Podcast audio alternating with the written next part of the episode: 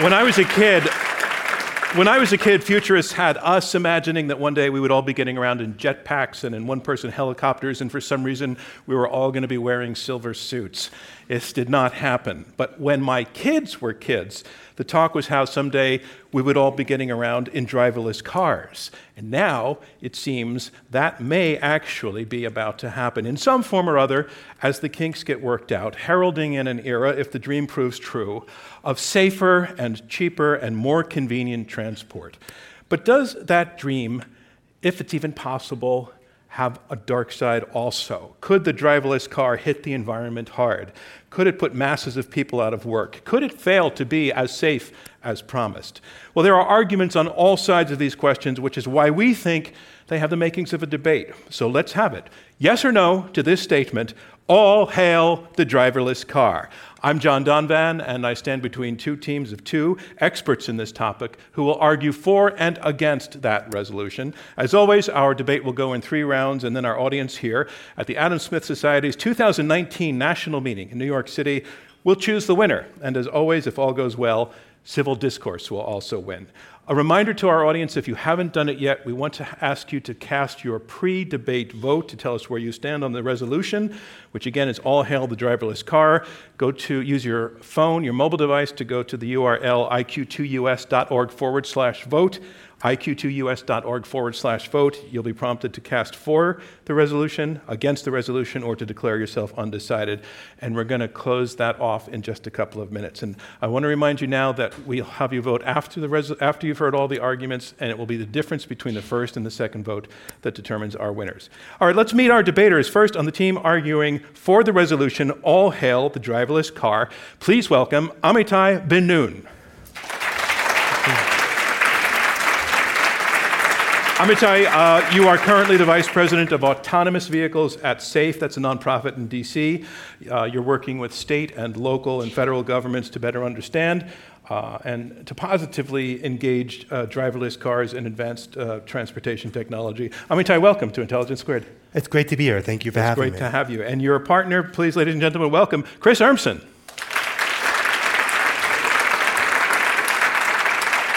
Chris, you are a known name, truly a player in this field, and by that I mean in the self driving vehicle industry. After 15 years uh, uh, at work in this, you helped to develop Google's self driving car program.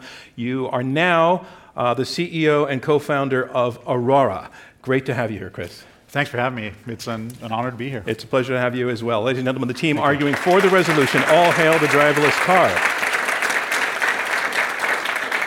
And of course, we have two debaters arguing against this resolution. First, please welcome everyone Meredith Broussard. Meredith, uh, you work where artificial intelligence crosses lines with journalism. Uh, you were once developing software for AT&T, Bell Labs, and MIT. You now teach data journalism at New York University. Meredith, thanks for joining us on Intelligence Squared. Great to be here. Thank you. It's great to have you as well. And Meredith's partner, ladies and gentlemen, Ashley Nunes. Ashley, you're a senior researcher at Harvard and at MIT. Uh, you're an expert in transportation safety, in regulatory policy, in behavioral economics. You write extensively, you lecture globally on the changes facing the transportation industry. We're so glad to have you here, Ashley. Thanks so much. Thank you for having me. So here they are, our four debaters, ready to get started when Intelligence Squared US continues. And now we continue. and so to the debate, we go in three rounds. Our first round will be opening statements by each debater in turn. They will be six minutes each. Amitai, you can make your way to center stage. Speaking first for the resolution, all hail the driverless car, here is Amitai Ben-Nun, regulation expert and vice president of autonomous vehicles at SAFE. Ladies and gentlemen, Amitai Ben-Nun.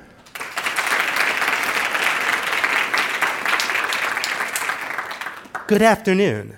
I ask you today to join me in affirming that science and technology are essential to improving our life and our society. To advance and create a better future, we must pursue deeper understanding of nature and embrace the potential of technology. We are lucky to be alive today. My life and your life are far better off than if we were born 100 years ago or 200 years ago. Life expectancy today in the US at birth is approaching 80 years. 100 years ago, that was in its 40s. 200 years ago, you could expect to live to your 30s when you were born. Globally, 200 years ago, almost half of all children born died before the age of five. Today, that's under, 10, that's under 4%, and in the US, that's under 1%. 200 years ago, 95% of all people in the world lived in what we would consider dire poverty, under what the equivalent of what is today $2 a day. Today, that's 10% and dropping. And that means that we have room to go on all these fronts, and there's a lot more for us to do. But even the poorest people today have a higher standard of living than the wealthiest members of generations past. Our improved health and our economic prosperity is being driven by scientific discovery and technological development.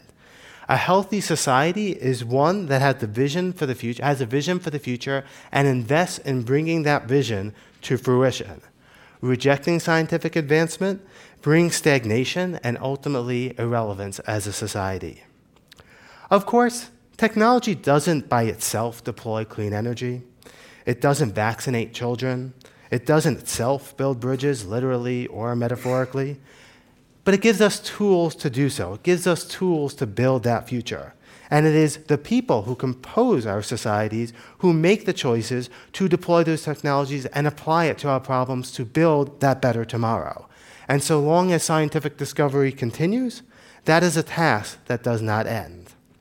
And that brings me to the self driving car, which is an incredible innovation that is being brought forth by the confluence of fundamental breakthroughs in a broad range of scientific disciplines. Self driving cars are so exciting because they offer us a fresh opportunity to address some intractable problems that transportation uh, policy and technologists have tried for decades to address. That gives us the opportunity to improve roadway safety, to improve the accessibility of our transportation system, to reduce fossil fuel use, to improve congestion, and reduce inequality in access to transportation. We have these problems because we cannot live without the freedom of movement. Travel provides us with the economic opportunities to support our life, and meeting people meets our deep needs as social beings in order to, in order to meet our social needs. Studies show that people who cannot move, who do not have freedom of movement, have greater rates of depression and have worse health outcomes. Our, right, our lives are enriched by the fact that we can travel and we can be more exposed to other cultures. That's why, since the invention of the automobile, Americans travel 50 times further each year than they did before, and we get all sorts of opportunities because of that.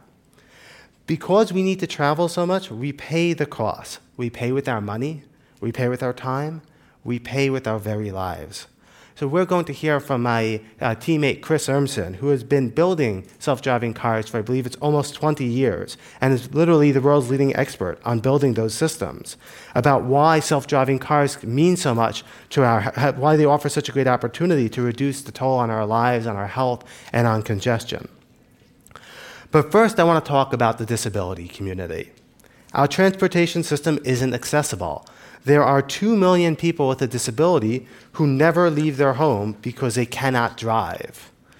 Despite there being such a large constituency, there are 15 million people who have difficulty accessing transportation because of their inability to drive. Every mode of transportation is less accessible to people with disabilities.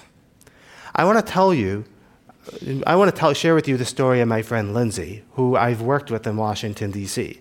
Lindsay is legally blind and she cannot drive. She moved from car dependent Texas to Washington, D.C. because the other transportation opportunities in D.C. let her work and let her have a full social, li- social life. She became inspired by the potential of self driving cars to improve mobility for people like her and she has launched a policy initiative within the Department of Labor to use self driving cars to help people with disabilities get to work. And she's just getting started with things like this. So, she, because of her vision and her tireless work, self driving cars will help people with disabilities work, maintain their dignity, and better integrate into their communities. But we cannot vote, move forward without the help of you and other members of the public.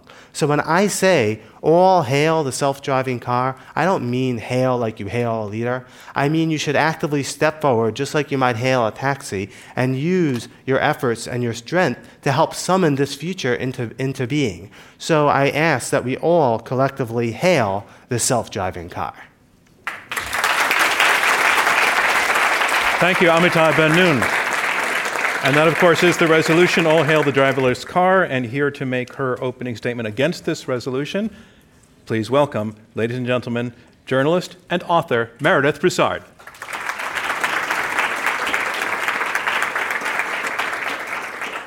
Hi, everybody. Thank you. I want to start by talking about the first time that I rode in a self driving car, which was back in 2007. I was writing a story about the Grand Challenge, the DARPA Grand Challenge, and I heard about these, uh, these kids who were building a self driving car to drive it through the desert, and I thought, oh, that sounds like a fantastic story, and so I went to ride in it uh, in order to write my story. And I got into the car, and I thought I was going to vomit I thought I was going to die, and then I thought I was going to do both at the same time. So, what the car did was it was in an empty parking lot in a Boeing uh, at a Boeing plant in South Philadelphia, and the car had to steer on a big curve through the parking lot, and it headed straight at a giant cement pylon, and it failed to detect this giant cement pylon, and we almost ran into it, inches away from running into it. And it did not inspire confidence in me. And so in 2007, I thought, oh, well, you know, this sounds nifty, but uh, these engineers are saying, oh, it's not going to be, uh, it's not going to be available, this technology, for five years. And I thought, eh, I don't know if it's ever going to be, and I kind of forgot about it. So fast forward in 2016, when I started hearing again that self-driving cars are five years in the future. And I wondered, did they actually fix all of the problems that I observed in 2007? And the answer is no. And in fact, advocates for self driving cars have been saying that they're coming soon since at least 1991. And so, with all of these delays and with all of these futures that have failed to materialize, I think it's time to ask will self driving cars ever work and I would argue that the answer is no. So let me tell you a little bit about where I'm coming from in this, uh, in this conversation. I started my career as a computer scientist, and then I quit to become a journalist. And I have a new book out called Artificial Unintelligence How Computers Misunderstand the World. It's about the inner workings and the outer limits of technology. So I've spent the past couple of years thinking about why there's a really big gap between what people imagine technology can do and what technology can actually do. And so the self driving car is a really good place to examine the gap between imagination and reality. I think we need to start by talking about what is artificial intelligence, because we hear a lot about how uh, self driving cars work based on AI. There are a lot of misconceptions around artificial intelligence. A really easy definition that I like to use is that artificial intelligence is a subfield of computer science, the same way that algebra is a subfield of mathematics. And inside artificial intelligence, we have other subfields like machine learning, buzzwords like neural networks. And there's a little linguistic confusion around these terms because when you say artificial intelligence, you say machine learning, it sounds like there's a little brain in the computer, right? And it kind of triggers all of our Hollywood imagination about what computers can do and the computers that are going to take over the world and you know all of that really entertaining hollywood stuff that is totally imaginary and so this confusion extends to self driving cars. When we think about the artificial intelligence inside self driving cars, people kind of assume that the car is thinking. It's not thinking, all right? It's subroutines, it's computing, which is a really important distinction. And the AI inside autonomous vehicles is very, very impressive. It is an amazing feat of engineering. It is not safe, but it is extremely impressive. So let's look at one of the ways that the artificial intelligence fails. The thing that the car needs to do when it comes up to, say, a stop sign is it needs to take in sensor information from the world, identify that there's a stop sign, and then trigger a subroutine to slowly come to a halt at the line in front of the stop sign. And the problem is that the image recognition algorithms that are inside the car are very brittle. They're very easy to defeat. So if I were to do something simple like take a sparkly unicorn sticker and put it onto the stop sign, then the car would fail to recognize the stop sign as a stop sign and would go through the intersection and cause an accident. Another thing that engineers are not talking enough about is the environment inside a self driving car. So think about the way that harassment works inside rideshare vehicles now. We know that women are routinely harassed inside rideshare vehicles by other passengers. And one of the reasons that I personally appreciate public transportation is that there is a train conductor, there is a bus driver, there's somebody with moral authority that is recognized inside that space. So if we take away the bus driver, we take away the moral authority, we take away a degree of safety. And I don't know that that's something that we want to do as a society. I'm also going to ask a provocative question, which is who will clean autonomous vehicles? I talked to a lot of taxi drivers, and uh, what they said across the board was that people are kind of gross in taxis. Meredith, I hate to stop you there. But Oh, it's, but it's is- a really good point Yeah. to stop at, actually. Okay. I think people are going because you're out of time. Okay, so thank you very much, I'm Meredith out of time. My question is, who will clean them? Lots of people get car sick. Think about that.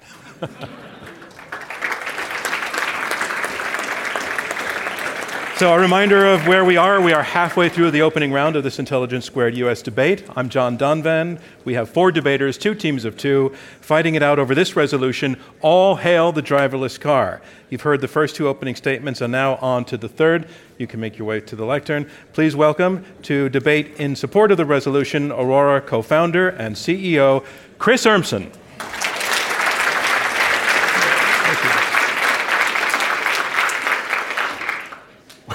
Thanks for being here. What an honor. I, I get to stand before you and arg- argue on behalf of a technology that I think will have a profound impact uh, in this century and beyond. It's one of the most transformational things we'll experience in our li- lifetimes. For the last 15 years, this has been my life. Uh, this is technology that's what I've committed my career to. I was there in the desert the first year uh, when we were challenged to drive 150 miles across the desert, and that year we drove seven and then basically burst into flames. Um, and so, you know, no, we weren't quite ready yet. But a year and a half we came, later, we came back and we had six vehicles finish the challenge that year. And so we got on our soapbox and we said, this technology is coming. It's getting better faster. We then had the third grand challenge, and this time the idea was to drive around an abandoned airbase.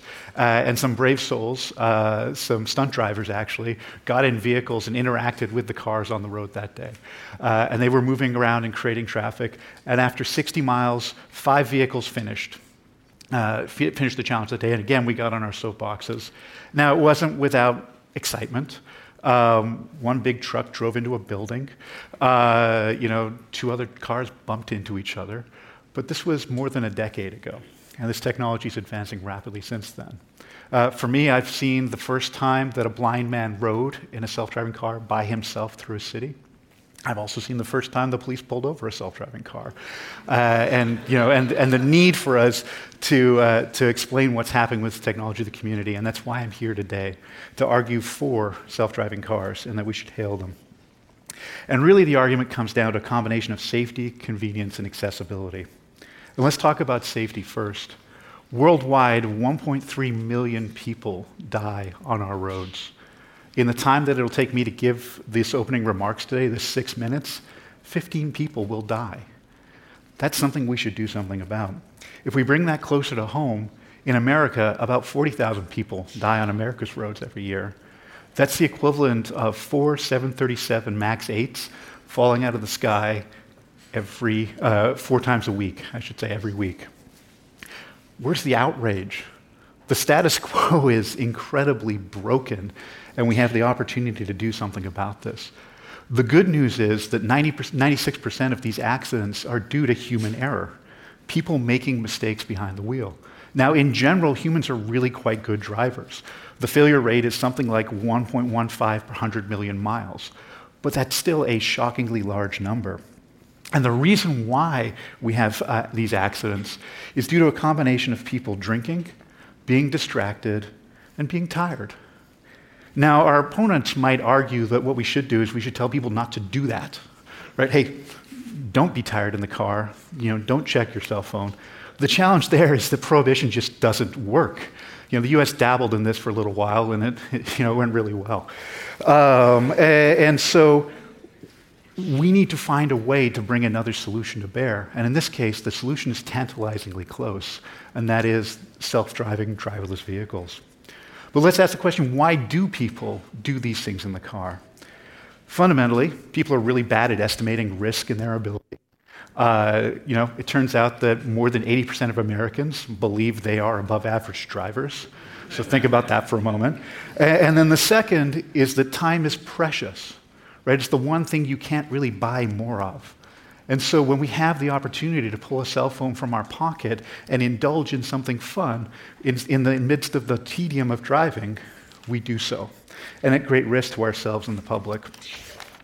So again, this technology can help with this, right? That is its purpose, is to relieve the tedium of driving.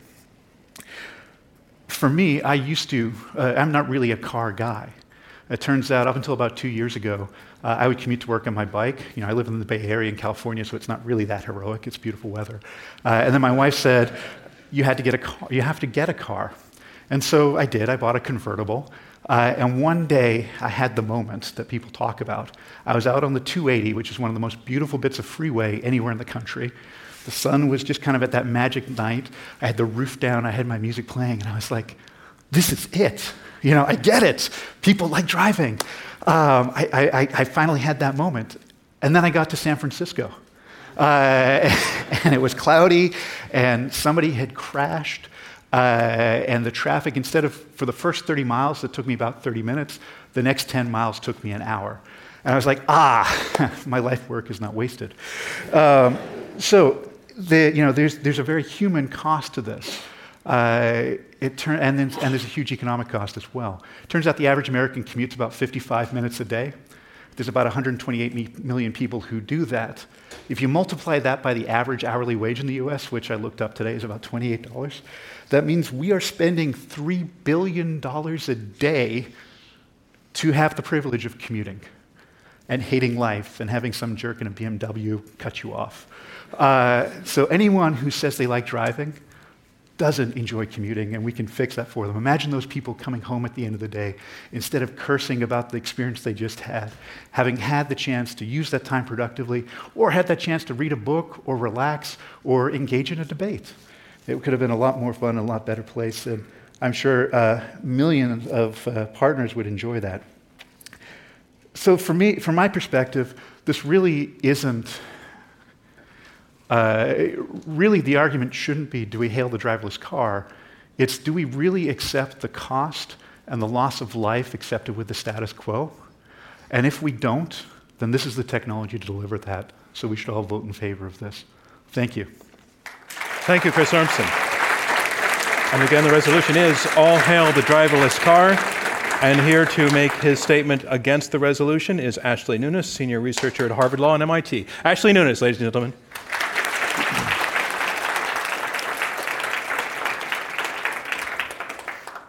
So, my colleague uh, Meredith gave a very eloquent introduction as to why the technology is unsafe, why it doesn't work. But let's assume for a second she's wrong. I don't think she is, but let's assume she is. Let's say we could get the technology to be perfect. Who stands to benefit the most from driverless technology? Who is dying on America's roads?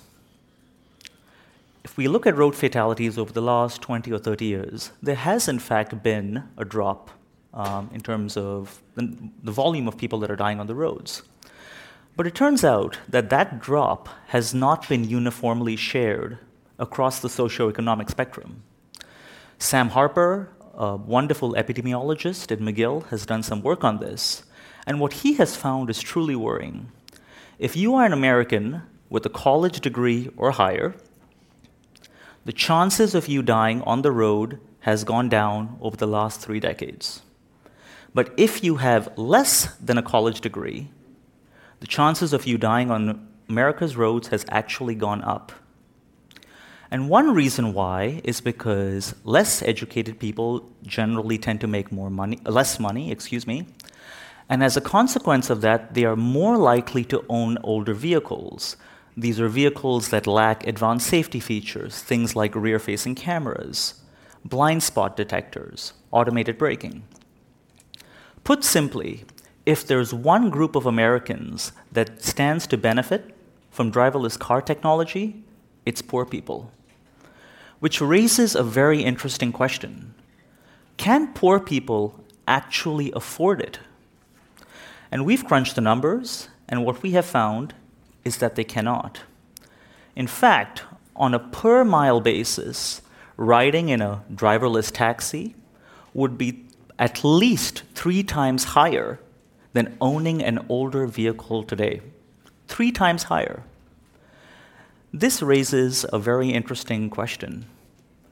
While driverless car technology may in fact have the potential to improve public health, to save lives, whose lives are we actually saving?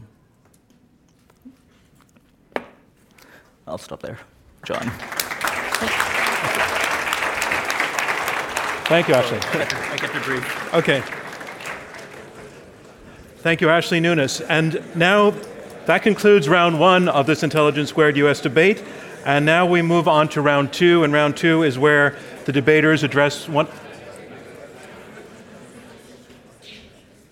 Can I, can I do that again? Because um, uh, it'll sound so odd if I stop and everybody's chatting. If, uh, so, for, just for the podcast, so bear with me as I do it one more t- time um, and not to giggle.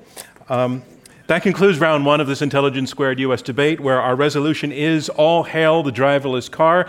Now we move on to round two, and round two is where the debaters address one another directly and also take questions from me and from you, our live audience here at the Adam Smith Society in New York City. The team arguing for the resolution, Amitai Ben-Nun and uh, Chris Amundsen, uh, they presented a, a very optimism infused argument, uh, literally saying that we're lucky to be alive because of the things that technology has delivered to our generation. And they talk about driverless cars as an incredible innovation uh, which will solve a variety of problems, including issues of safety and accessibility and climate change and uh, even income inequality. They put a special emphasis on how it will solve uh, challenges faced by the disability community by giving them a chance chance to get out where now they can. They talk about freedom of movement itself as a good in itself. Uh, and they also uh, make the argument that it is life enhancing just to be able to take your hands off the wheel and have this thing move along so that you can do something else, whether it's to read or work.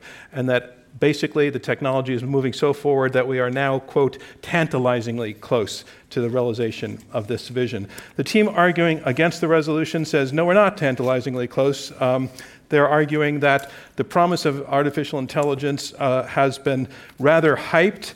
Um, that the basic problem with the driverless car is that they are computers, and computing is not thinking, and driving needs thinking. The promise is hollow, they say. The algorithms are easy to defeat. And they also talk about uh, the uh, arrival of uh, driverless cars is actually increasing income inequality, as the point was made uh, near the end there. And finally, um, they talk about the environment inside the cars and talk about the absence of a moral agent, such as a driver or a bus driver. And I had to cut off uh, Meredith when she was making her kind of home run point, the surprising point that if somebody gets car sick in a driverless car, who's going to clean the thing up? Okay, so that sums up the arguments that we heard from both sides. And I want to dig into some of that, um, starting, I think, with the basic feasibility question. On the one hand, uh, um, Meredith, you were saying that it's just never going to happen. You used the word never. And uh, Chris, you said it's tantalizingly close. So defend tantalizingly defend tantalizing. Defend it's, close. It's, it's, a good word. Um, I, I, think it was on the uh, SATs. Um, How close so, are we? So I, I, think you will see within the next five years uh, small-scale de- deployments of this technology. Uh, we're seeing the seeds of this out in the world today. So uh, my former team uh, at Google has deployed vehicles where they were driving around with no operator in them. They're not yet ready for full scale deployment, and they're doing the right thing and being very safe, safe and thoughtful in that deployment. But we can see this technology on the road. Our team engages with it every day. And I think um, probably one of the strong points is just the, the amount of economic investment in the space. Some very smart people are uh, investing significant dollars behind this technology to push it forward. So, Meredith, um, you're, you're, making the exact counter argument. You're saying it'll never get there. So, what's your response to Chris's point just now? So, I, I actually used to believe that uh, the self driving cars were close. Uh, and then I went in and I read the code and I read the training data. I looked at the training data and I realized that a lot of the kind of everyday issues that we cope with as drivers are not represented in the training data and are not accounted for in the code. So I think about weird things that happen when you're driving. So my personal weirdest thing that ever happened while I was driving was I was going down a twisty road in Vermont, and all of a sudden there was a moose just standing in the middle of the road, just looking at me. And I thought, wow, I never before occurred to me that I was going to have to reckon with a moose when I was driving. And so I could very quickly update my mental model that, oh, yes, there are, uh, there are going to be moose in Vermont, and there are going to be large mammals that I'm going to have to navigate around as a driver. Plural meese, that would be. The plural, yes. Yeah, yeah. Well, so, so, let me take your point to, so, to, to Chris. So your, your, opponent is saying there are just going to be things that the software will never be able to work with. Uh, yeah, I, and I think there's so may, if I may, sure. this, this, this, is the, the thing that I actually yeah. do know a little bit about. Um, so, uh, both being Canadian, we're familiar with, with Mies uh, and, and, working in the space. Um, so, so I, I, think that this long tail argument or rare events, uh, I think there's two ways that I think about that as maybe not as big a deal as others do. One is for people who don't spend their life thinking about this technology, yeah, there's a bunch of stuff that it doesn't occur to you. But when you have teams of people that have been working on this for a decade, right, we've thought pretty hard about this stuff. Um, and you know, the idea that an animal might be in the road is not totally a, a surprising concept, particularly if you look at safety statistics. Uh, the, the other thing that I would think about is that really a lot of those rare events, what it boils down to is not hitting the thing right? You know, it might look like a moose, it might look like a tree, it might look like a sparkly unicorn. Um, you know, it might look like any of these things, but at the end of the day, the goal is don't hit the stuff in the road. Uh, and so a lot of that, a lot of that really boils down to something relatively straightforward. Ashley, do you want to jump Sorry. in or, or oh, yield no, to, to, Meredith? Because this is really, Meredith, your point. You're, never is such a, a, hard bar to prove. I mean, it's always hard bar to prove. But, so you're, but you really are staking out that ground. I, I really am. I really am. Uh, and the optimism that you hear from Chris does not. Uh, I mean, one of the things that I that I really like that Chris has said in the past uh, is, uh, Chris, you have a YouTube video where you talk about weird stuff that has been observed yep. by the Google cars. Uh, and so there's a there's a clip where you're talking about a woman in a wheelchair chasing a duck. Around the uh, around the street. And I thought, wow, that is a really great example of something that I never would have imagined that I needed to write code against if I were programming this car. But the the category of things that happen in the world that you can't write code against is actually is really vast. And so you have cases like uh, in Australia when the cars malfunction when faced with kangaroos. Okay, because like yes, we can we can absolutely program against moose, like we can program against North American land mammals, and we can program against you know North American birds. But then we get to Australia and we're into the kangaroos, and they're totally different. And so humans are really flexible. We can update our mental models very quickly and easily, and these kinds of things are not easy to update in okay. code. They're actually very expensive. All right, so let me bring in yeah. Sure. So I, I, think this this debate is speaking to the difficulty in sometimes in seeing the future, even if, as we're at the cusp of it. And I, this recalls to mind the there was a very in, there was a journalist named uh, Clifford Stoll who was a very respected columnist, but his career will forever be remembered by one unfortunate article that he wrote in 1995 where he said the internet's going to fizzle out and be completely meaningless. And I think it had such beauty, beautiful lines in it like well, if e-commerce is going to be anything, how come my, my, my mall does more business in an afternoon than the entire internet does in a month? Or like, who wants to read a newspaper on a computer? So the fact that we can stand, we, it's always easy to, now in his defense, it's always hard to, to see these things in foresight. Hindsight's 2020. But I think, I really think that in 10 years from now, when we look back on, when we look back on this, or in 10, 15 years, when this is very, this is, this is mainstream, we're going to look back and think that it was obvious going forward. And it's being driven by very fundamental uh, very fundamental uh, advances in tech. The same amount of computation that costs a couple pennies today cost $1,000 in 2000 and a billion dollars in 1970. And so that's why when, when we do we talk about image recognition even since the google self-driving car project has started on the annual competition where, comp- where, where teams test their cutting-edge vision algorithms their error rates have improved by a factor of 10 just over that time. So, Amitai, are you, are you suggesting that all problems ultimately, almost all problems ultimately are solvable through technology? So, technologies, are, technologies are tools. And they give us they give us tools to solve problems that weren't solved before. Okay, so I, I want I want to take that that note to, to Ashley Nunes, who's, who's made the argument that there's just there's a socioeconomic problem that the that the if if indeed your team's argument that um, artificial driverless cars have the ability to reduce income inequality by making these vehicles available to people who can't afford cars. Actually, saying no, that's not econo- actually not true economically. That people would be better off keeping and owning awful old cars because it cost, will probably cost too much to hail one of these things and get in it if you're income limited. So, Ashley, respond to what Amitai is saying is this is a problem that can be solved because most of these problems can be solved. Well, if I can just go back for one second. Um, sure. As a fellow Canadian, I certainly appreciate the importance of dealing with Mies. um, that said, uh, I just want to go to Chris's point earlier where you talked about um, tremendous investment in the space. So I think there was a Brookings report in which they were talking about something in the order of about $80 billion. This is a bit, a bit of a pithy com- comeback, but what I would say is just because people are willing to invest in an enterprise doesn't mean the enterprise makes sense. And I think Theranos is a very, very good example of this. um, now, in regards to self. You want to remind people what Theranos is? Uh, yeah, it was a, essentially a, a, biopharmaceutical company out in California that, for lack of a better word, was. A scam? A scam. Yeah. um, that said, um, some of so you. So, your point is that the people who invested in it a lot of people invested in it. Their investments did not prove that it was a good idea. Precisely. Okay. Uh, just to we, sort of tackle that point. well, we, we, we could di- digress here, but I think sure. if you look at the oversight of that company versus some of the oversight fair of enough. investments there, yep. that is a fair point. Yep, fair enough. Now, um, on the point regarding we can we can you know get the costs down, um, I cannot dispute uh, Amitai's point. Um, if we if we think about uh, the first cell phone, for example, some of you might be old enough in the audience, probably not, to remember the first cell phone that looked a little bit like a brick. And I think uh, at that time, a cell phone sold for about uh, $4,000. In today's dollars, it would be about 9000 And I doubt very much most of you have paid $9,000 for your cell phone.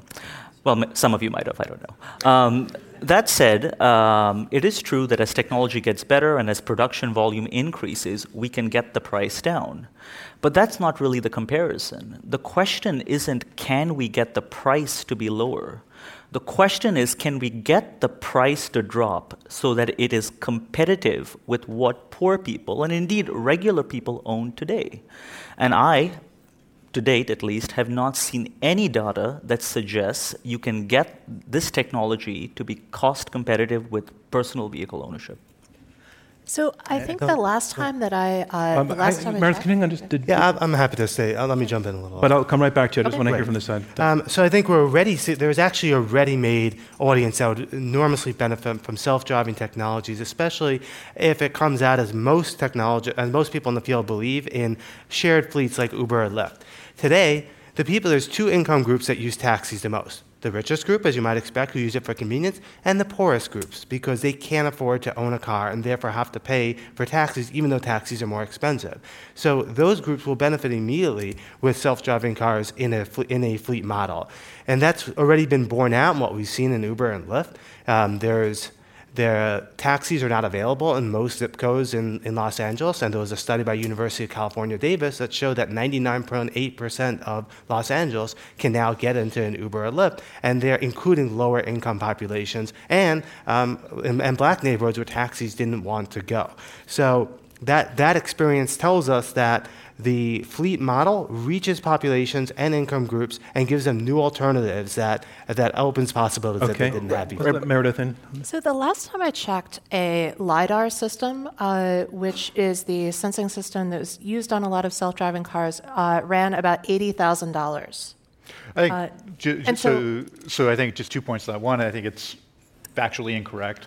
Uh, I, I, think you, you, you can buy. The last time I checked. You, know, you can. Uh, you know, you, you, How you much can buy these. You, you can buy these for less, uh, right. but but also How much are they? Uh, a few thousand dollars. You can buy them for today, uh, and I think the the um, the other part of it is that we only make a few hundred to a thousand of these a year right now. Uh, you know, if I made, if we were selling toothbrushes uh, and we made a hundred of them a year or a thousand of the year, they're going to be $10,000 okay. for a toothbrush. Let, but let's get back to Meredith's point. Sorry, I, you were interrupted, and I, I interrupted you also when you wanted to speak. So this is your moment. Sorry okay. about that. All right. So the last time I checked, they were 50. Ashley, uh, Ashley and I were talking about it uh, over the weekend. Uh, 5,500 was the last, uh, the last and number that we saw. Is you, that you about get right? Le- you can get less than that. Okay, so you can get it down but to like order of 5, magnitude, 000. a few, okay. few thousand to single thousand. So here's something that I've I've been wondering about. This is not a debate point, but this is a question.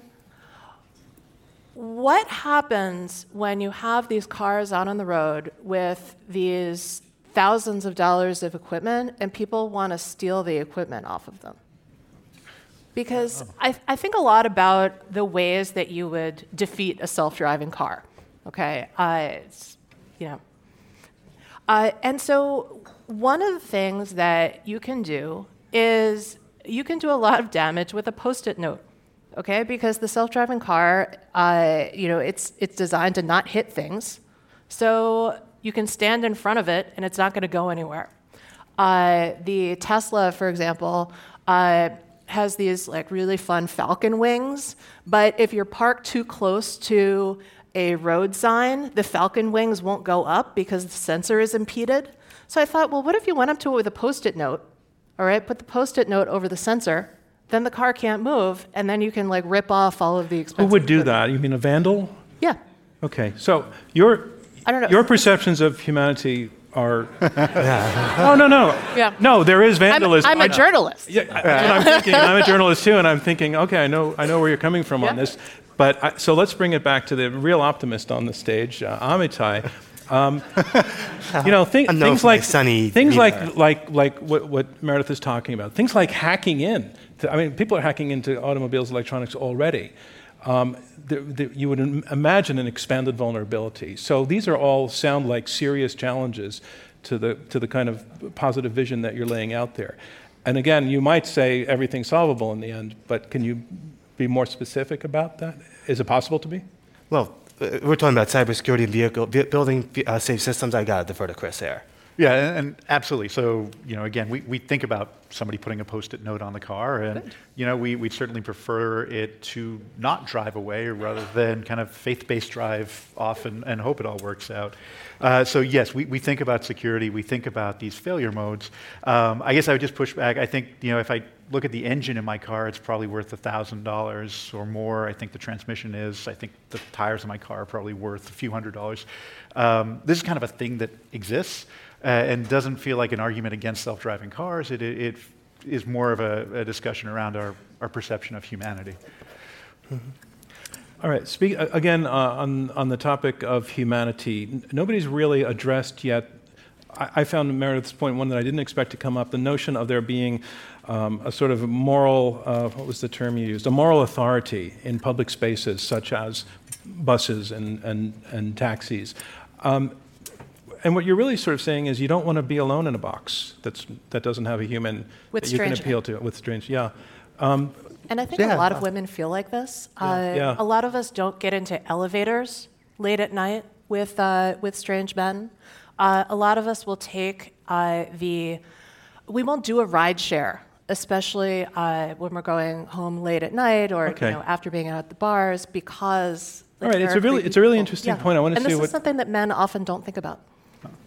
Guys, So- did, have you thought sure. about this? Yeah, so I- and I think this speaks to a very general trend in which uh, very frequently broad trends in, in both uh, society and in technology outpace our ability to catch up with it. And the example that always comes to mind is in the mid 19th century, we had a very rapid urbanization, and that really changed the social dynamics because no longer, right, you no longer went to the store and then uh, bought an egg, egg, your eggs from someone you trusted. So all of a sudden, the whole system of regulation grew up around preventing child labor, union rights, food safety, and that takes that, that takes time. And I think that's going to emerge in the self-driving space. I think it's out. The technology right now is outpacing um, some of the social systems that are needed to assure your safety when you're when you are that, that, that- so some of these social contracts that govern how we, we travel together in public spaces.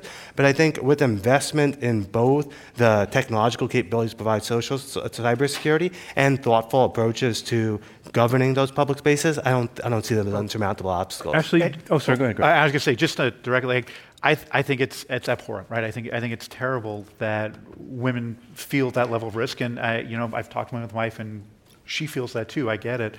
But we didn't say we're not going to have elevators because of that. Um, right? We, the, the technology is still incredibly useful and valuable. Uh, and the right answer is not throw the baby out with the bathwater here, right? I think that there's incredible value we can still get from the technology. And it means that we as a society have to be responsible for how do we introduce the technology in a way where we minimize those risks along with the other risks. Ashley, can you take on your opponent's argument about the advantages of a driverless car world for the disabled?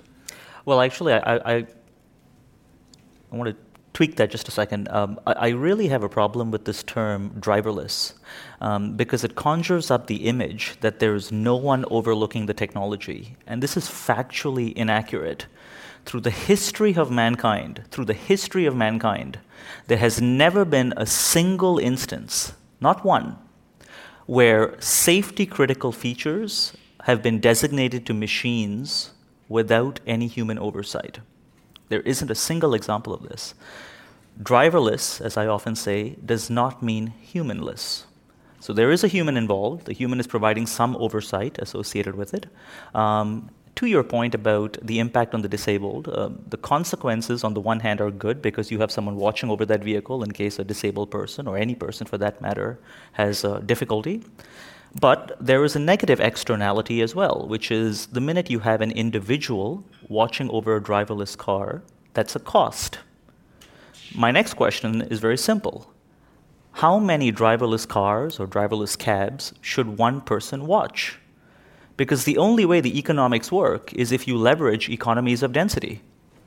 And I've put this question before to you know, auto execs, and no one will give me an answer. Can I come to that question in a moment Sure. after you answer the question about the impact on the disabled community? Because it seems huge.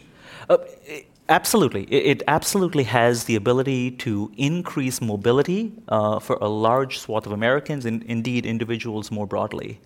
But leveraging that benefit depends once again on cost. It all comes down to cost. So, Well, given that the average paratransit ride is seventy or ninety dollars, we should be able to, to to do that better than that pretty easily. So um,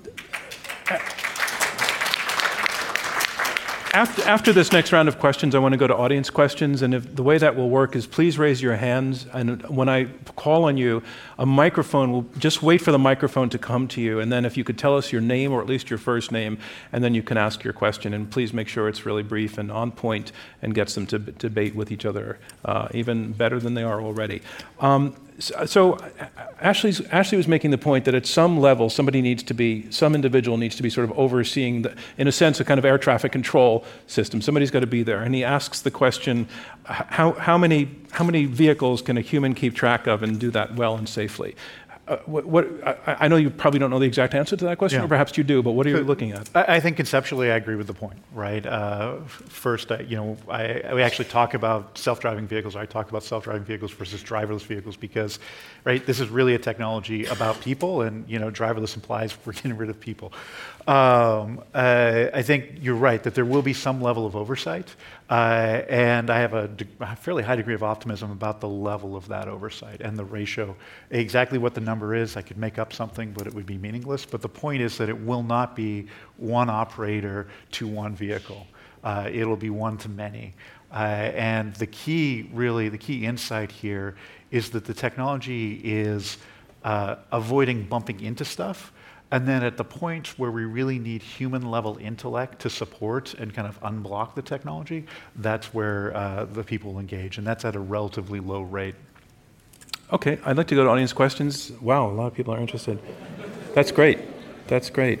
Um, right here in the front. Um, second row, I mean to say. Yeah, sorry. And thanks for waiting for the microphone. Hi, I'm Eileen Cowdery, UVA Darden School of Business. Um, fascinating discussion. We had a case about the ethics of uh, driverless cars in one of our, our, classes at school.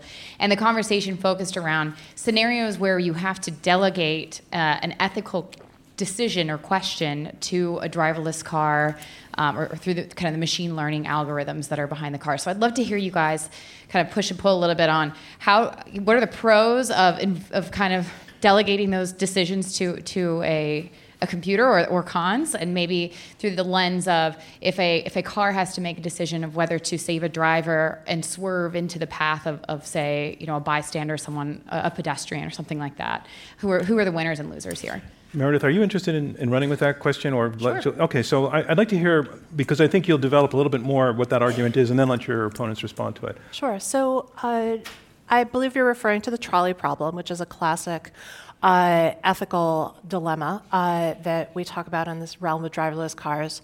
I think a couple of things about this. I think that uh, just focusing on the trolley problem. Let's tell people very briefly the trolley call, uh, problem is a scenario. It's cl- sort of classical philosophy proposed since the 1970s, talked about a lot trolley gets loose and is going down a track, and there's one, and it, the track divides, and on one side there's five people standing, on the other side there's one guy standing, and somebody has his hand on the lever. He's got to make a decision. Does he push the lever that kills five people or kills one people? No, I pretty much nailed it. Okay. Yep. So I'm guessing in the issue of the driverless cars, is this thing going to be programmed if you're driving down a street and you see a small child to run over the child or to smash into the tree that kills the driver, right. sort of thing, in an extreme situation which may or may not be realistic. Yeah. But I'm, I'm going to smash into the tree in order to save the small child mm-hmm. because young lives are precious. Uh, I know that not everybody is going to make that same decision. Mm-hmm. Uh, and so, one of the things that we have to do with self driving cars is program in uh, decisions around these kinds of issues. So I'm going to come at this a little bit sideways. I think that the people who are making these kinds of decisions are not necessarily the people who are best equipped to make these kinds of social Who do you think they are? The engineers who are building the code okay, let's take are not necessarily the best the, equipped. The, so, a couple of things about this ethics has not been emphasized for an entire generation of engineers and software developers. Now, there are uh, ethics requirements in place in computer science curricula, but they have not been enforced. Uh, and in fact, we didn't start having a robust conversation about AI ethics and data ethics until the past couple of years. Uh, so I don't know that we have the necessary depth of experience. And I would also say that there's a kind of bias at work inside the tech community that I call techno chauvinism. It's the idea that uh, technology is always a superior solution. And I would argue that in something like the ethical realm, the human solution is actually superior. It's not actually a competition. And we should think about using the right tool for the task. And for driving, humans are actually a really good solution. Okay, um, time would you like to take? Sure? I'll, st- I'll start. That I was, that was such a long one. I'd like to give you both a crack at it. Sure. Um, I think there's the, the there is an ethical dilemma at the heart of driverless drive, uh, at, at the heart of self-driving cars, and that ethical dilemma is how so how much do you develop them in private settings before you deploy them to the public.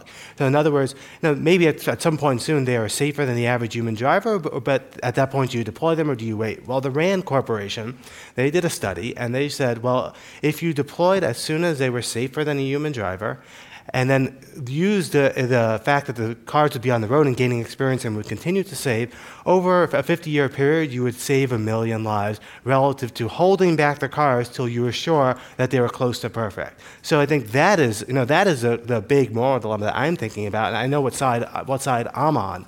Um, I think spending time and energy on very artificial concocted solutions, uh, artificial situations where you have a choice to either swerve and hit something at the last minute, those very rarely come up, and very rarely will the algorithm make the difference. So I think we're going to be spending our energy thinking about the ethics. The ethics need to be around the speed of deployment and how we build support for the, the right level. So, so uh, to follow on your point and bring it to Chris, uh, Meredith is saying, Chris, that out in Silicon Valley, uh, the culture that you're We're- part of, there is no consideration. There's too little Yeah. consideration given to ethical questions, and what's happening with driverless cars is a prime example of that. Yeah, I, I, so I think the premise of that I think is is is a little unfair, right? It's painting a whole community with a, one particular brush. Um, so I, I guess I just go. I- actually, I talk directly about the heart of the trolley problem. So first, there is no right answer, right? This is not something like mathematics where there, you know, one plus one equals two. This is something where the right answer is really uh, a function of our society and our values, uh, and which life do we hold more precious or not. And so that is a space where I think the, uh, the government ultimately will have a voice, and in the interim, we have to do our best to deal with these incredibly rare events. The other part of the question, though, is a little, is a little uh, uh, of the answer is a little flawed, in that you know the answer is well, of course, I would swerve into the tree to avoid the child in the road. The problem is that in the instant that you have to make that decision, we have done studies. Reasoning does not get to that level. It doesn't get to a moral question. Something happens. And after that, you either have to live with it or you don't. You know, oh my God, in that moment, I chose to run over a child, and that person's, that person's life is now, is now destroyed along with the child.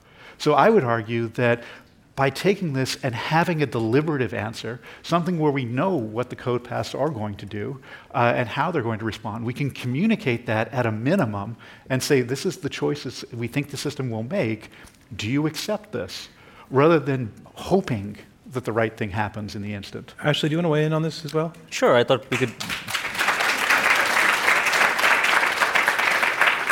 All right, uh, quick show of hands. How many people here have a driver's license?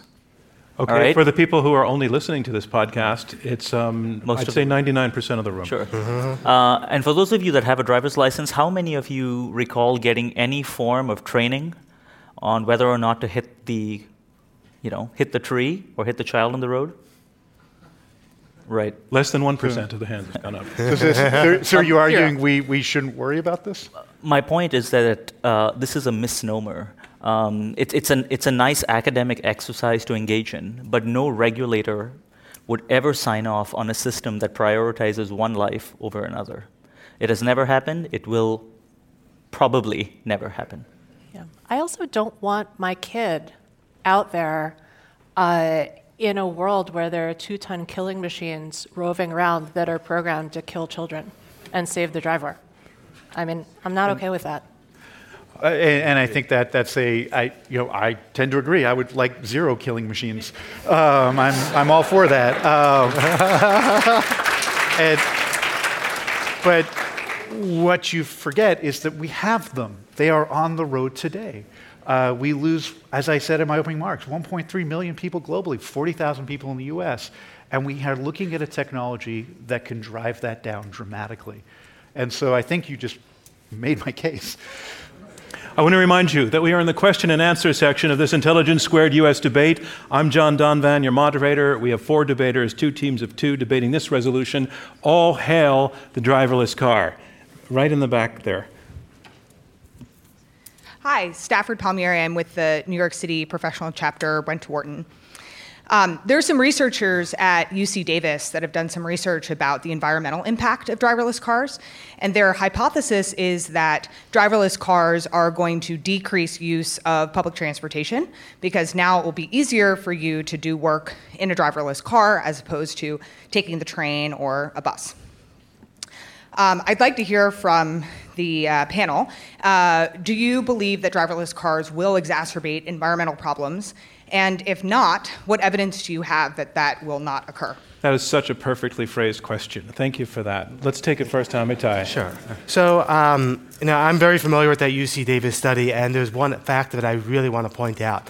So, that what they did was they gave people a chauffeur for a week and recorded how much their travel changed when they got access to a free chauffeur for a whole week. And it's an interesting experiment, even though it's not clear how applicable it is. But the greatest increase in travel came from older people who went out on so, to social occasions in the evening.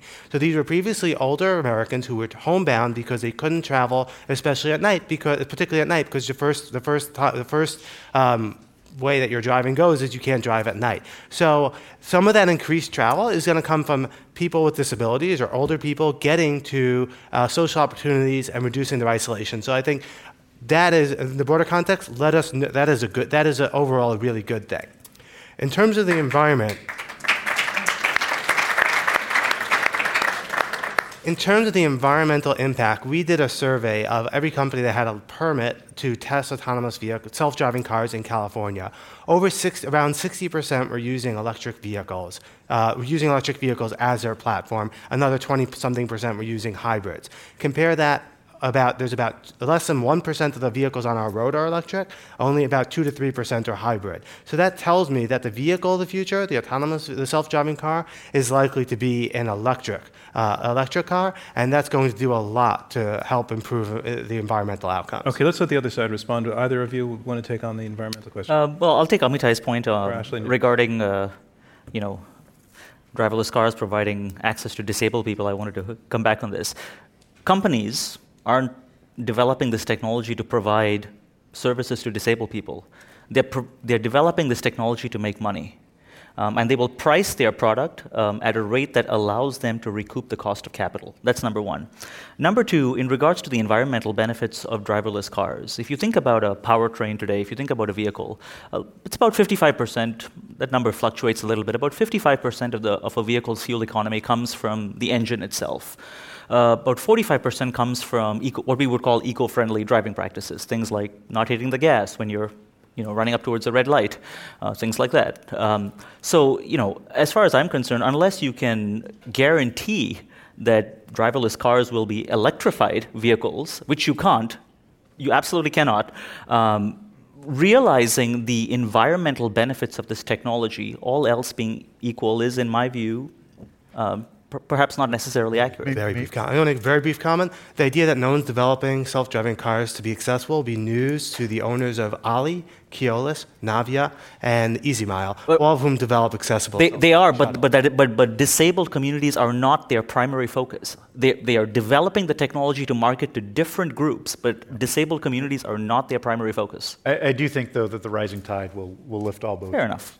Uh, I think just to the, the point you make, though, around the, the f- what I think you said 45% of the fuel efficiency is due to the driver. Like, yes. Uh, uh, so, and, and a large fraction of the operating costs of the vehicles are due to fuel consumption. Yep. And so it turns out that the economics and the environmentally good thing here are like perfectly aligned. We will build drivers that are fuel efficient because it makes more money, right? If you just want to believe capitalism. And that will mean we have a, the biggest impact, as you say, even more so than, than moving to electric. We go to Stephen, You know, and one more something about question. The, uh, Oh, I, I didn't. If you had, a, if you were making a point, I can let you finish it. Sorry. So something about uh, the driverless taxi uh, is important to note.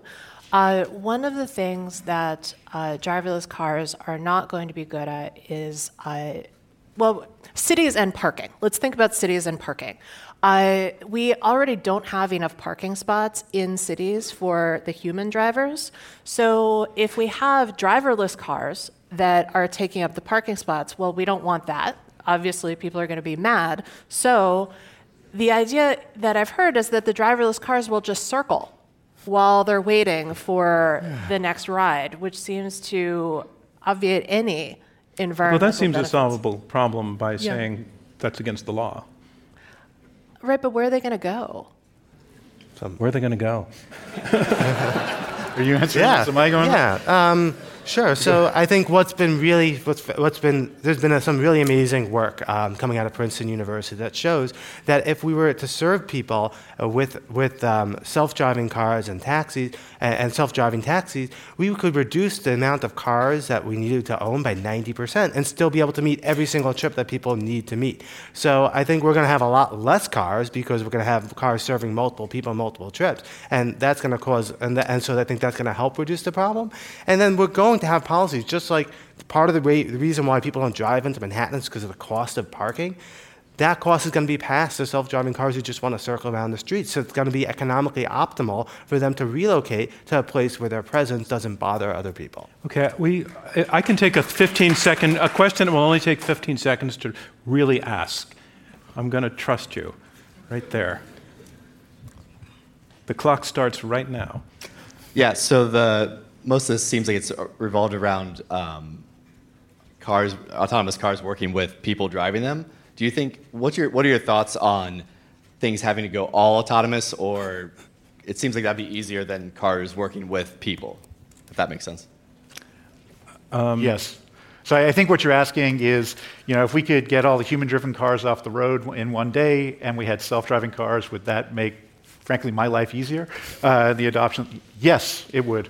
Um, but it turns out we are not going to do that, right? There's an install base, and we have to think practically how we introduce this technology.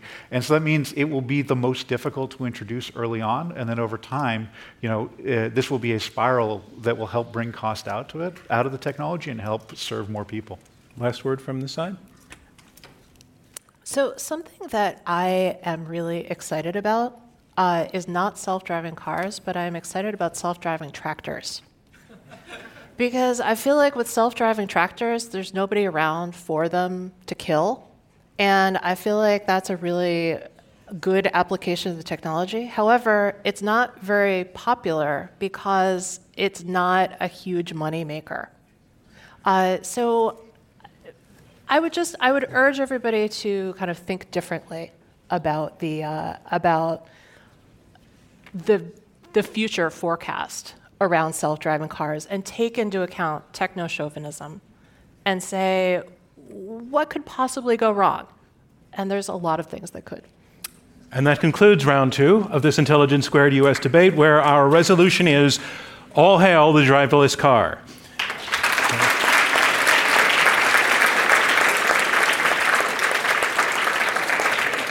And in a moment, we're going to ask you to vote a second time to tell us what, uh, which side you found most persuasive. But first, we're going to hear closing statements from each of the debaters. These will be two minutes each. Making his closing statement in support of the resolution, all hail the driverless car. Here is Amitai Ben-Nun, regulation expert and vice president of autonomous vehicles at SAFE. Thank you very much for your time. I think we've heard arguments over the last hour. Some of our, our opponents have uh, suggested that autonomous vehicles either won't work well, or they may be limited as luxuries, or they're mainly convenience plays for the rich. Well, history abounds with arguments in advance of new technologies that don't fully foresee how they are used, and that we often don't. Hindsight is 2020, so we don't fully see the impact before it happens. And I always come back to the story of cell phones. In the late 1940s, AT&T wanted to start using, wanted to start deploying a cell phone network, and the government wouldn't, allow it. It said cell phones are only going to be for the rich. It's only going to be for convenience. It's not really going to work.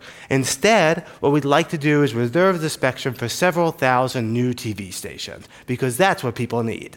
Well, there weren't several thousand TV, there were never several thousand new TV stations, and cell phone networks were not permitted until the, until the early 1980s, and we all know what happened from there.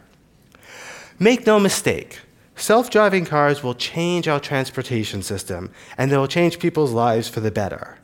History shows, though, that compelling technologies can be delayed if the public is public is doesn't fully understand its potential, and that doesn't help draw the technology. So I am encouraged that polls show that already 50% of people are very interested in getting into self-driving cars. However, I am asking for your help because we cannot afford to wait another 30 years or delay by 30 years the safety and accessibility benefits of self driving technologies. So let's not make myopic decisions that don't reflect what the real potential and excitement of this technology is. So I ask for your vote to hail the self driving car. Thank you, Amitai Ben Nun. And now to speak um, against the resolution, all hail the driverless car. Here is Ashley Nunes, senior researcher at Harvard Law and MIT.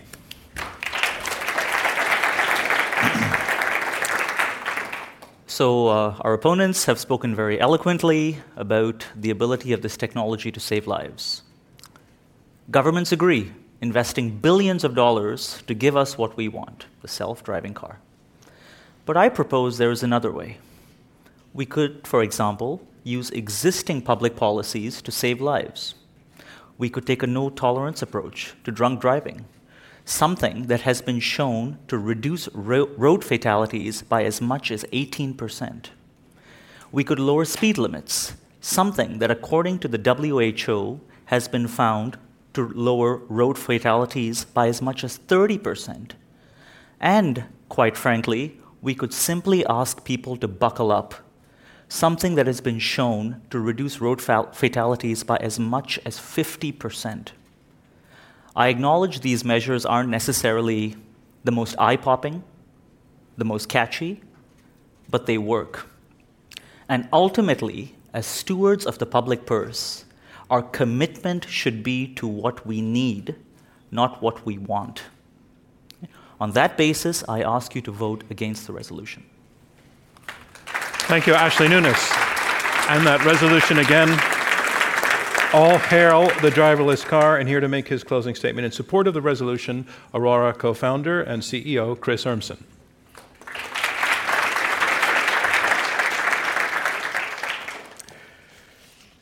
So I'm going to take a moment and talk uh, about someone, Stephen Fletcher. Uh, he's the brother of the guy who was the best man at my wedding, the best friend of mine in high school and college. Uh, Stephen, Canadian geological engineer, uh, was driving to a mine in northern Manitoba one morning uh, and hit a moose. Uh, and uh, he became a quadriplegic uh, in that moment. since then, he has had an incredible career. he's been a cabinet minister in the Canadian government. Um, but every day he is burdened by that challenge of getting from simply getting from one place to another.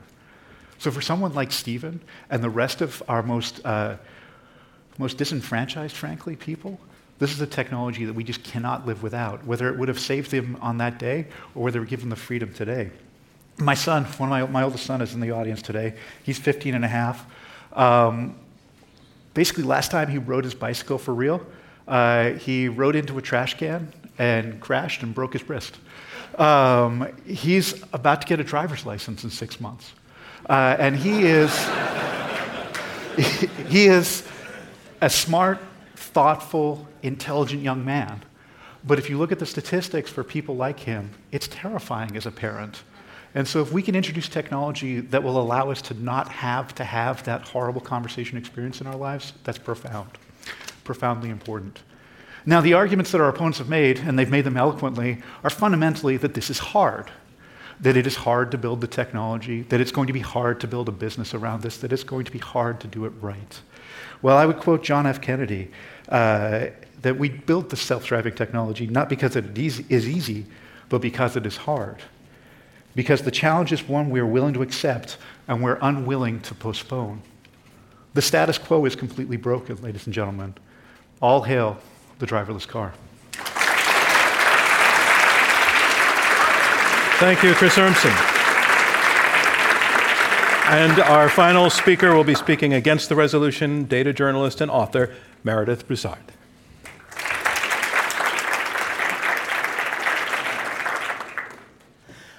I want to talk about safety and I want to talk about race. Now, we have heard a lot of very eloquent arguments uh, that driverless cars will improve safety.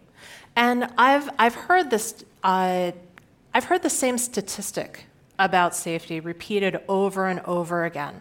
On uh, John Krafcik's uh, LinkedIn page, he had the statistic 95% of traffic accidents are caused by humans, and driverless cars are going to reduce this. And then I saw the same statistic repeated on a National Highway Transportation uh, Safety Administration page. And I looked at who had made that statistic. And it turns out it was a statistic that was created by a government contractor. And that contractor was a subsidiary of an organization that makes uh, unmanned drones for military use for the US government. And this was making the argument for driverless cars. So we have a government contractor who stands to profit dramatically from the introduction of autonomous vehicles, who also stands to profit substantially from the adoption of autonomous, uh, autonomous technology in military use, who is concocting the justification that the government is using for implementing self driving cars. And I think that we need to look closely at that. I think we need to look closely at who is telling us that this is making a safer world, and I think we need to look at what kind of profits are they going to reap from us believing this? And then I also want to talk about race because race is a factor in image recognition. Our image recognition systems have a lot of the same blind spots that humans do because humans embed their own biases in the technology that they make. And so we have things like soap dispensers that don't work for people with darker skin. All right, you can look online, there's a video of the racist soap dispenser. All right, and this scales up. It scales into facial recognition systems, which are better at recognizing men with light skin. They're better at recognizing men than they are at recognizing women. They're better at recognizing people with light skin than they are at recognizing people with darker skin. And then Mer- I want to Mer- think Meredith, about. Yep. I, I, just want to ask you to, to find I'll a way wrap to it up. Sure.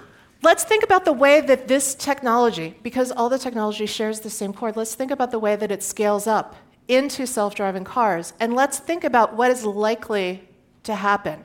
Who is going to get hit by self driving cars? And who is going to suffer as a consequence of having these things on the road? Thank you. Thank you, Meredith Broussard. And that concludes round three of this Intelligence Squared US debate. And now it's time to learn which side you feel has been most persuasive. We're going to ask you again to go to your mobile phones and go again to the URL iq2us.org forward slash vote and to cast your second vote.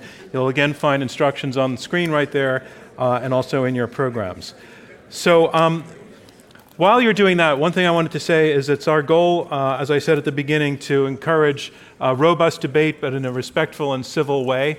And um, I, I just want to congratulate the debaters for, for, for, for hitting that goal today. You know, and also this thing about it's such a cliched, facile statement to always be saying that Canadians are really polite, but then it turns out to be true on a debate stage. So, so you, there was a, a, lesson in civility and decency from, uh, from, from you guys, actually from all four of you. So I want to congratulate you for the way that you conducted this debate. Thank you so much. And I wish we had time for more questions because the questions today were great. Uh, and I can't always say that that's the case. This was a great crowd with great questions, and they were really phrased. Every, every single one was really, was really nailed, so thank you for that. Um, while we're waiting for the results to come, I just wanted to, to, ask one question that didn't come up in the substance of the debate. This is not, the competition is over, but I'm just curious. There was an economic argument, and I thought, I thought perhaps it would come from you, Ashley, or an economic concern about the impact on um, people who will lose their jobs if we go to a world where fewer and fewer drivers are driving cars. Um, not only, obviously, the, car, the taxi drivers and the truckers, but the, uh, the roadside restaurants and the car repair shops and the insurance industries. There would be such an incredible disruption. Is that, to this side, is that an argument against hailing the driverless car? Um, so I will side with Amitai on this one. Um, I do not believe so. Um, in fact, I think that the estimates uh, suggesting people will you have, you have this wide scale job loss are completely overblown. Um, that's my personal view. I'm a contrarian, but, but the available evidence suggests um, it will not come to pass. Uh-huh. And yeah, so we've done a so we've done a major study, and in fact, one of the authors is in the audience, Professor MacDuffie from Wharton. Um, so. And right, so the, the, the bad news is that yes, like just like every other technology in the history of humanity, it changes how we do work, and it changes the nature of jobs, and people may lose, and people will lose their job as technology comes in. But the good news is, that it happens on a gradual, rolling basis. We're talking over a 20 to 30 year period. So that means that with the right set of policies and the right investment, this is something that's very manageable. And um, so rather than you know, panic and try to put the brakes on technology, which won't succeed in saving those jobs, but would only damage our ability to bring the technology to market, let's hail a self-driving car and work to forestall. Amitai, the voting is over. I'm, I'm, in the, I'm in the zone. Meredith, is it a concern of yours, this impact? Uh, I, I do think a lot about job loss and automation. I, I, I think there's a lot of fear mm-hmm. around uh, around automation. You mean exaggerated fear or? Well, justified I mean, sometimes it's justified and sometimes it's not. I uh-huh. think it, it just it really depends. I'm, I'm interested in Chris your take on it because I've yeah. moderated a number of panels on this question. Uh, more broadly about artificial intelligence, but um, the, the, the, charge that's often laid at the feet of Silicon Valley, as seen uh, rightly or wrongly as the driver of the innovation that would be disruptive in this way, is that the engineers just don't really care because they have, not that they don't care, actually, they're not worried because they, they think that more opportunity will come out of the technology that can't be imagined yet. Is that your take on it? So, yes and no. Mm-hmm. So, I think you know, probably came across that I am an optimist, right? And I, I see the opportunity and benefit of this technology. At the same time, I worry acutely about this, and it's great to hear people that actually understand the economics and, and broader strokes of history talk about it because I think that um, if you look at the series of innovations that have happened over history in terms of industrialization, with each one of them, there has been a massive disruption. Uh, and for the people that went through that, it was very difficult. Uh, and then, yet, if we look back, there's not one of them that I don't think we would have wanted and that didn't ultimately benefit society as a whole. And I think the challenge that's before us as, as a community, as a society, as a nation, as a world is um, how do we manage that transition to help people through it? Uh, and, uh, maybe, maybe we don't have to. Maybe it just magically all works out. But I, I'm not that deep a believer in capitalism. I think we, we need to find ways to build social nets and, and help folks, folks transition through this. Okay. Um, I want to just share a little bit about, uh, for f- folks who are in New York City, about some of our upcoming debates. Um, we're doing one actually next Thursday and it's really uh, quite fascinating and something I didn't know a lot about until I started preparing for the debate. It uh, addresses an issue of climate change through the practice of what is called solar geoengineering. And this is a, a, technolo- a, ver- a set of technologies that are more than on the drawing board and past the conceptive stage, conception stage, where scientists are working on the idea of reflecting sunlight away from the earth as a way to address climate change and to cool global temperatures by such means as putting mirrors out in space and injecting aerosols into the atmosphere to create a sort of almost like a kind of sunblock effect and putting reflective roofs on all of the buildings in the world. And the, these are uh, ideas being developed by serious people, and our resolution is phrased engineering solar radiation is a crazy idea. And so we have uh, two debaters who are going to say it sure is, and two debaters who are going to come on and explain why they think that it's not. So uh, tickets for that are on sale, and we're doing it uh, not far from here over at Hunter, uh, at the Kaye Playhouse at Hunter College. So we'd love to join, have you join us. Um, and in the coming months, we'll be debating the state of the transatlantic alliance. We'll also be looking at China's military strength and the question of whether hate speech should be allowed under the principle of free speech. You can learn more about all of our debates uh, and buy tickets to our debates at our website, uh, www.iq2us.org, and you can do that now. Um, I'm going to uh, announce the results in just a minute, and then I'm going to uh, finish uh, the debate. And when that happens, can you please stand by? Because uh, Greg is going to come back on the stage with some words to say to you. But we're going to move forward now and reach our conclusion. And so I now have the final results. Remember, you voted before you heard the arguments, and again after you heard the arguments. Our victory goes to the team whose numbers move up the most between the first and the second vote. So look at, let's look at the first vote. In the first vote on the resolution, all hail the driverless car, 67% agreed with the resolution, 18% were against it, and 15% were undecided. In the second vote, the team arguing for the resolution, their first vote again was 67%. Their second vote was 88%. They pulled up 21 percentage points, which is the number to beat. The team against the resolution, their first vote was 18%. Their second vote was 10%. They lost 8 percentage points. That means the team arguing for the resolution, all hail the driverless car, named our winners. Our congratulations to them. Thank you for me, John Donvan, and Intelligence Squared US. We'll see you next time.